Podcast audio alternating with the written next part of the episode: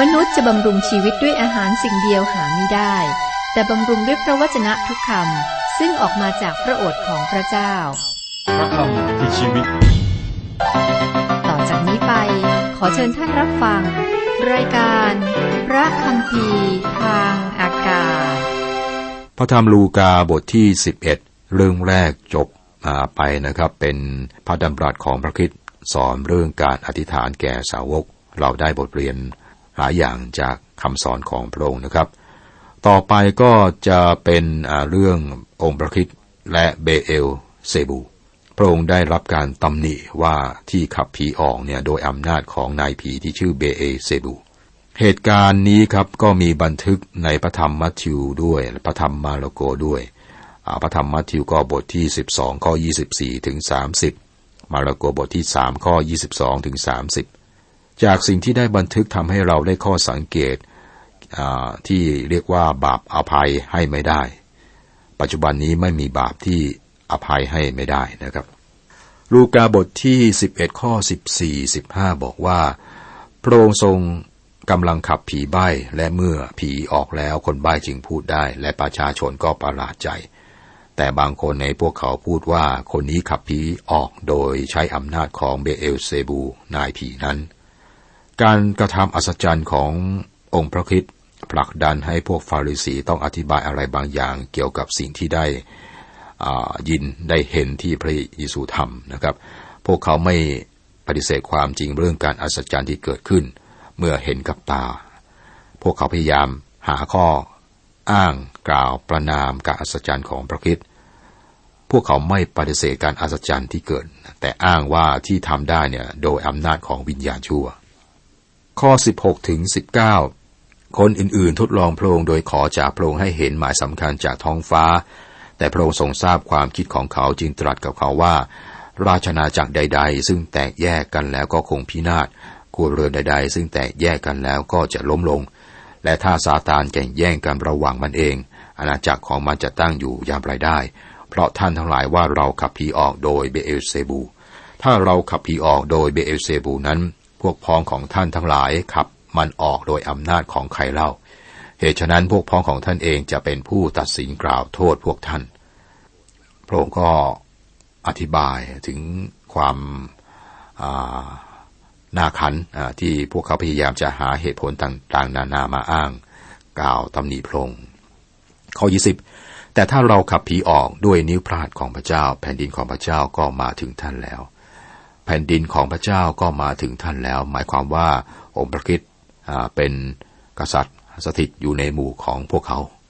21 22 เมื่อคนมีเรี่ยวแรงถืออาวุธเฝ้าตึกของตนอยู่ สิ่งของของเขาก็ไม่เป็นอันตราย แต่เมื่อคนมีกำลังมากกว่าเข้ามาต่อสู้ชนะเขา คนนั้นก็ชิงเอาเครื่องอาวุธที่เขาได้วางใจนั้นไปเสีย แล้วแบ่งปันของที่เขาได้ริบเอาไปนั้น คนมีเรี่ยวแรงคือซาตาน คนที่ถูกผีเข้าเป็นสิ่งที่แสดงให้เห็นอำนาจของมัน แต่พระคริสต์เป็นผู้ที่มีกำลังมากกว่าซาตาน แสดงให้เห็นโดยการที่พระองค์ได้ขับผีออกได้ วลีที่ว่าคนมีเรี่ยวแรงถืออาวุธเฝ้าตึกของตนอยู่ เป็นข้อที่สื่อความหมายกับเรา มีผู้ที่ต้องการจะเฝ้าเราอยู่ เฝ้าตึกของเราอยู่ เฝ้าบ้านของเราอยู่ แต่คนที่มีกำลังมากกว่า ระวังรักษาที่ของตน คนชั่วร้ายอยู่ภายภายนอกนะซาตานอยู่ภายนอก ตราบเท่าที่คนแข็งแรงอยู่กับเรา เราก็ปลอดภัย ต่อไปเป็นอุปมาเรื่องผีโสโครก ข้อ 23ถึง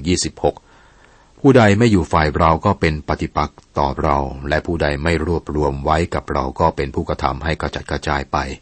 เมื่อผีโสโครกออกมาจากผู้ใดแล้ว มันก็ท่องเที่ยวไปในที่กันดานน้ำเพื่อแสวงหาที่หยุดพัก แต่เมื่อไม่พบมันจึงกล่าวว่าข้าจะกลับไปยังเรือนของข้าที่ได้ออกมานั้น และเมื่อมาถึงก็เห็นเรือนั้นกวาดและตกแต่งไว้แล้ว มันจึงไปรับเอาผีอื่นอีกเจ็ดผีร้ายกว่ามันเอง แล้วก็เข้าไปอาศัยที่นั่น และในที่สุดคนนั้นก็ตกที่นั่งร้ายกว่าตอนแรก นี่เป็นคำอุปมา ให้เราเห็นภาพของอิสราเอลและพวกฟาริสีคำอุปมาบอกถึงชายร่ำรวยกับผีโสโครก ผีนั้นก็ออกชายคนนั้นไป อาชายคนนั้นรู้สึกสะอาดว่างเปล่าโล่ง คุณผู้ฟังครับ หากทุกคนในโลกจะเลิกทำความบาปเดี๋ยวนี้ ก็จะมี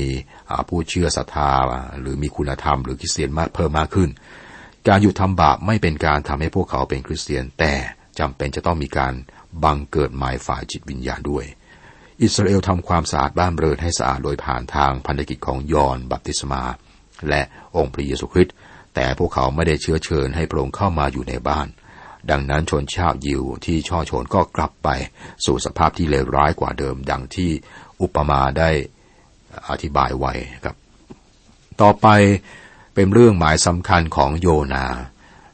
ข้อ 27ถึง32 เมื่อพระองค์ยังตรัสคำเหล่านั้น มีผู้หญิงคนหนึ่งในหมู่ประชาชนร้องทูลพระองค์ว่าขันซึ่งปฏิสนพระองค์และหัวนมที่พระองค์สวยนั้นก็เป็นสุข แต่พระองค์ตรัสว่ามิใช่เช่นนั้น แต่คนทั้งหลายที่ได้ยินพระวจนะของพระเจ้า และได้ถือรักษาพระวจนะนั้นไว้ก็เป็นสุข เมื่อคนทั้งปวงประชุมแน่นขึ้น พระองค์ตรัสว่าคนยุคนี้เป็นคนชั่วมีแต่แสวงหาหมายสำคัญ และจะไม่โปรดให้หมายสำคัญแก่เขาเว้นไว้แต่หมายสำคัญของโยนาเท่านั้นด้วยว่าโยนาได้เป็นหมายสำคัญแก่ชาวนีนาเวฉันใด บุตรมนุษย์ก็เป็นหมายสำคัญแก่คนยุคนี้ฉันนั้น นางกษัตริย์ฝ่ายที่ใต้จะลุกขึ้นในวันพิพากษาพร้อมกับคนยุคนี้ และจะเป็นตัวอย่างให้คนยุคนี้ได้รับโทษโดยว่าพระนางนั้นได้มาจากที่สุดปลายแผ่นดินโลก เพื่อจะฟังสติปัญญาของโซโลมอน และซึ่งใหญ่กว่าโซโลมอนก็มีอยู่ที่นี่ ชนชาวนีนาเวจะลุกขึ้นในวันพิพากษาพร้อมกับคนยุคนี้ และจะเป็นตัวอย่างให้คนยุคนี้ได้รับโทษ ได้ว่าชาวนีนาเวได้กลับใจใหม่ เพราะคำประกาศของโยนา และซึ่งใหญ่กว่าโยนามีอยู่ที่นี่ มีวิลีอาวิลีหนึ่งนะครับ บอกว่า หมายสำคัญ หมายสำคัญเล็งถึงการสิ้นประชนขององค์พระคิดพระองค์นำพวกเขากลับไปยังเหตุการณ์สองเหตุการณ์ในสมัยพระคัมภีร์เดิมนะครับ เหตุการณ์แรกเกี่ยวกับผู้เผยวจนะชื่อโยนา ชัดเจนนะครับว่าโยนาได้รับการชุบให้ฟื้นชีวิตเมื่อเขาอยู่ในท้องปลา พระเจ้านำความมืดมิดและความตาย ไปสู่แสงสว่างและชีวิต ประสบการณ์ของโยนาเป็นสิ่งที่เล็งถึงการสิ้นประชนและฟื้นคืนประชนของพระคิดที่กำลังจะเกิดขึ้น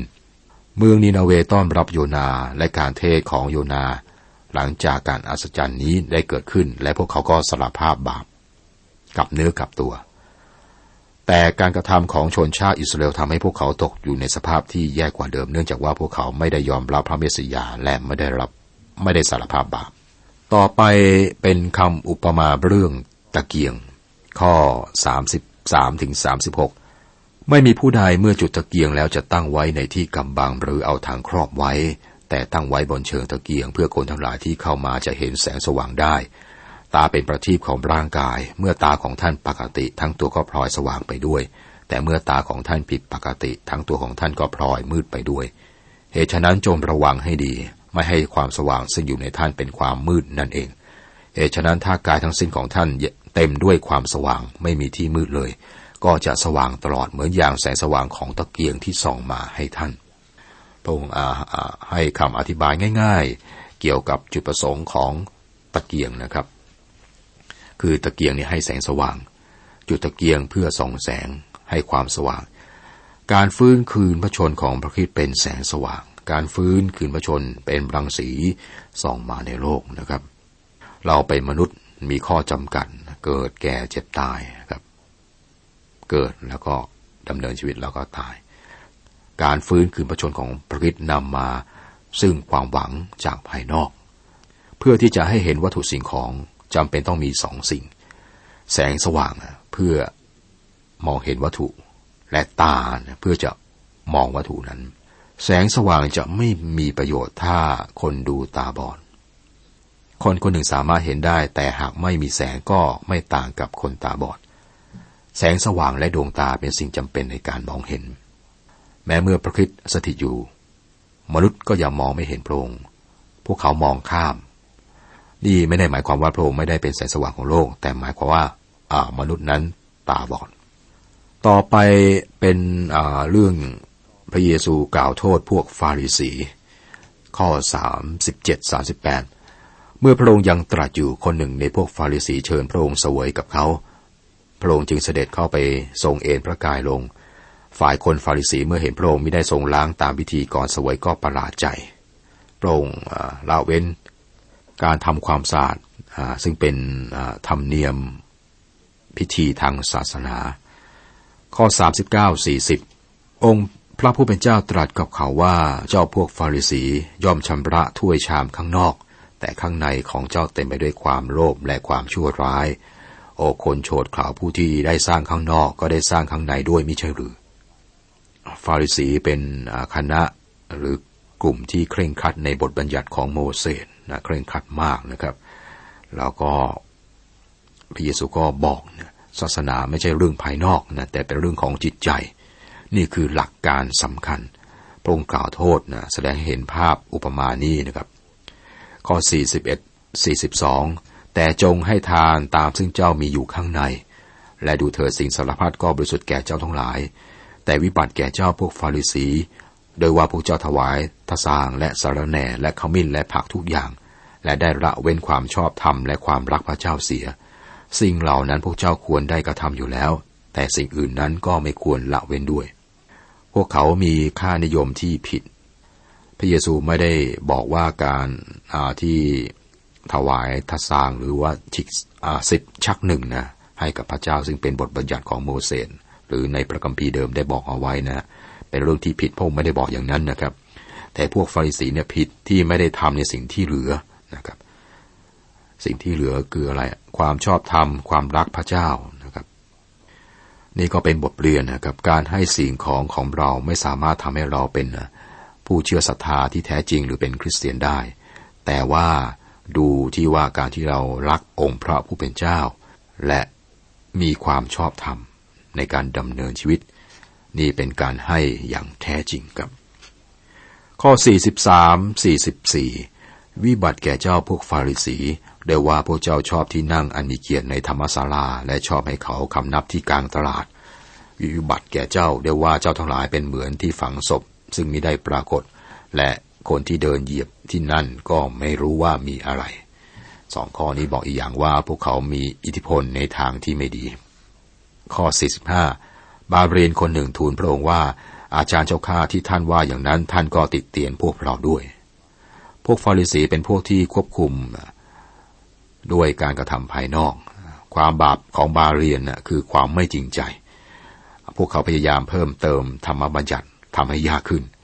นี่คือบาเรียนนะเติมธรรมบัญญัติให้ยากขึ้น แต่ว่าพวกเขาเองไม่พยายามที่จะทำตาม ที่เขาเพิ่มเติมนั้น ข้อ 46ถึง52พระองตรัสว่าวิบัติแก่เจ้าพวกบาเรียนด้วย เพราะพวกเจ้าเอาของหนักที่แบกยากนัก วางบนมนุษย์ แต่ส่วนพวกเจ้าเองก็ไม่จับต้องเลยแม้แต่นิ้วเดียว วิบัติแก่เจ้าทั้งหลายเพราะเจ้าก่ออุโมงค์ของผู้เผยพระชนะ และบรรพบุรุษของเจ้าเองก็ได้ฆ่าผู้เผยพระชนะนั้น ดังนั้นพวกเจ้าจึงเป็นพยานและเห็นชอบในการของบรรพบุรุษของเจ้า ได้ว่าเขาได้ฆ่าพวกผู้เผยพระชนะนั้น และพวกเจ้าก็ก่ออุโมงค์ให้ เหตุฉะนั้นพระปัญญาของพระเจ้าตรัสว่าเราจะใช้พวกผู้เผยพระชนะและกระทู้ไปหาเขา และเขาจะฆ่าเสียบ้างและเคี่ยวเข็นบ้าง พื่อคนยุคนี้แหละ จะต้องรับผิดชอบในเรื่องโลหิตของบรรดาผู้เผยพระชนะ ซึ่งต้องไหลออกตั้งแต่แรกสร้างโลก คือตั้งแต่โลหิตของอาเบล จนถึงโลหิตของเสคาริยาที่ถูกฆ่าตายระหว่างแท่นบูชากับพระนิเวศของพระเจ้า เราบอกเจ้าทั้งหลายจริง ๆ ว่า คนยุคนี้จะต้องรับผิดชอบในโลหิตนั้น วิบัติแก่เจ้าพวกบาเรียนได้ว่าเจ้าได้เอาลูกกุญแจแห่งความรู้ไปเสีย คือพวกเจ้าเองก็ไม่เข้าไป และคนที่กำลังเข้าไปนั้น เจ้าก็ได้ขัดขวางไว้ สิ่งที่พวกผู้นำทางศาสนาทำมีความเหมือนอย่างมากนะกับตำแหน่งของผู้นำคิดจักในทุกวันนี้ด้วยครับผู้คนก็มองพวกเขาว่าเป็นผู้แปลความสัจธรรม พวกเขาเน้นในสิ่งภายนอกมากกว่าจุดประสงค์ทางจิตวิญญาณ และพวกเขาก็ไม่ได้ดำเนินชีวิตตามพระวจนะของพระเจ้า เป็นเรื่องไม่ดีนะฮะที่ทุกวันนี้ผู้ที่ขัดขวางพระคริสต์ก็คือผู้ที่เชื่อศรัทธาหรืออได้ชื่อว่าเป็นคริสเตียนเอง นี่ครับเป็นบทเรียนว่าเราจำเป็นต้องสำรวจชีวิตของเรา ด้วยความสว่างแห่งพระวจนะของพระเจ้าครับ ข้อ 5 13 54สองข้อสุดท้ายในบทที่ 11 เมื่อพระองค์เสด็จออกมาจากบ้านแล้ว พวกธรรมาจารย์และพวกฟาริสีก็ตั้งต้นโจมตี และโยั่ยาวพระองค์มาจะให้ตรัสต่อไปหลายประการ คอยหวังจับผิดในพระดำรัสของพระองค์ จบบทที่ 11 ต่อไป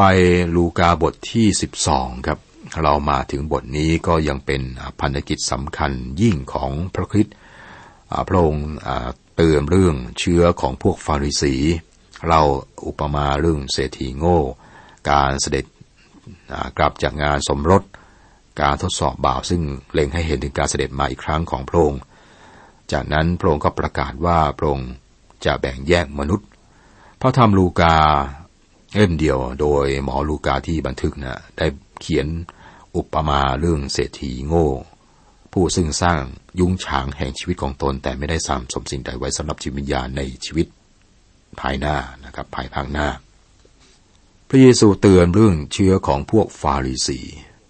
บทนี้ก็เป็นบันทึกพันธกิจของพระคิดต่อเนื่องจากบทที่สิบเอ็ดนะ ลูกาผู้บันทึกก็เพิ่มสิ่งใหม่ ซึ่งจะได้เน้นต่อไปนะครับ ข้อหนึ่งระหว่างนั้นคนเป็นอันมากนับเป็นพันๆชุมนุมเบียดเสียดกันอยู่ พระองค์ทรงตั้งต้นตรัสกับเหล่าสาวกของพระองค์ก่อนว่า ท่านทั้งหลายจงระวังเชื่อของพวกฟาริสี ซึ่งเป็นคนหน้าซื่อใจคดช่วงเวลานี้เป็นช่วงสูงสุดของพันธกิจของพระคิด มีฝูงชนจำนวนมากติดตามพระองค์ ตอนนี้พระองค์ก็กระทำการอัศจรรย์มากมาย มีคนตาบอดเป็นพันที่เห็นได้ คนง้ออีกจำนวนนับพันที่กลับเดินได้ และคนบ้าอีกนับพันที่พูดได้ พระเยซูรักษาฝูงชน ในความเป็นจริงครับฝูงชนนี้มีจำนวนมหาศาลจนไม่อาจนับได้ ประชาชนนี้เบียดเสียดยัดเยียดอาจจะมีคนหกล้มนะถูกเหยียบบ้าง นี่อันตรายเหมือนกันนะครับ และพระองค์ก็เตือนฝูงชนเกี่ยวกับเชื้อของพวกฟาริสี ถ้าหากเชื้อนั้นเลยถึงข่าวประเสริฐ ดังที่คนมากมายคิด เพราะเหตุใดพระองค์เตือนเหล่าสาวกเกี่ยวกับเชื้อของฟาริสีนี่เป็นคำถามนะครับผู้ถึงเชื้อเชื้อเป็นสิ่งเริ่มต้นของความชั่ว และเชื้อของพวกฟาริสีคือการเป็นคนหน้าซื่อใจคดทุกวันนี้ก็มีคนที่มีเชื้อแบบนี้มากมายด้วยครับ ข้อสองถึงข้อห้าแต่ไม่มีสิ่งใดปิดบังไว้ที่จะไม่ต้องเปิดเผย หรือการลับที่จะไม่เผยให้ประจักษ์เหตุฉะนั้นสิ่งสารพัดซึ่งพวกท่านได้กล่าวไว้ กล่าวในที่มืดจะได้ยินในที่แจ้ง และซึ่งได้กระซิบในหูที่ห้องส่วนตัวจะต้องประกาศบนดาดฟ้าหลังคาบ้าน มิสหายของเราเอ่ยเราบอกท่านทั้งหลายว่า อย่ากลัวผู้ที่ฆ่าได้แต่กาย แต่ภายหลังไม่มีอะไรที่จะทำได้อีก แต่เราจะเตือนให้ท่านรู้ก่อนว่าควรจะกลัวผู้ใด จงกลัวพระองค์ผู้ทรงฆ่าตน แล้วยังมีฤทธิ์อำนาจที่จะทิ้งลงในนรกได้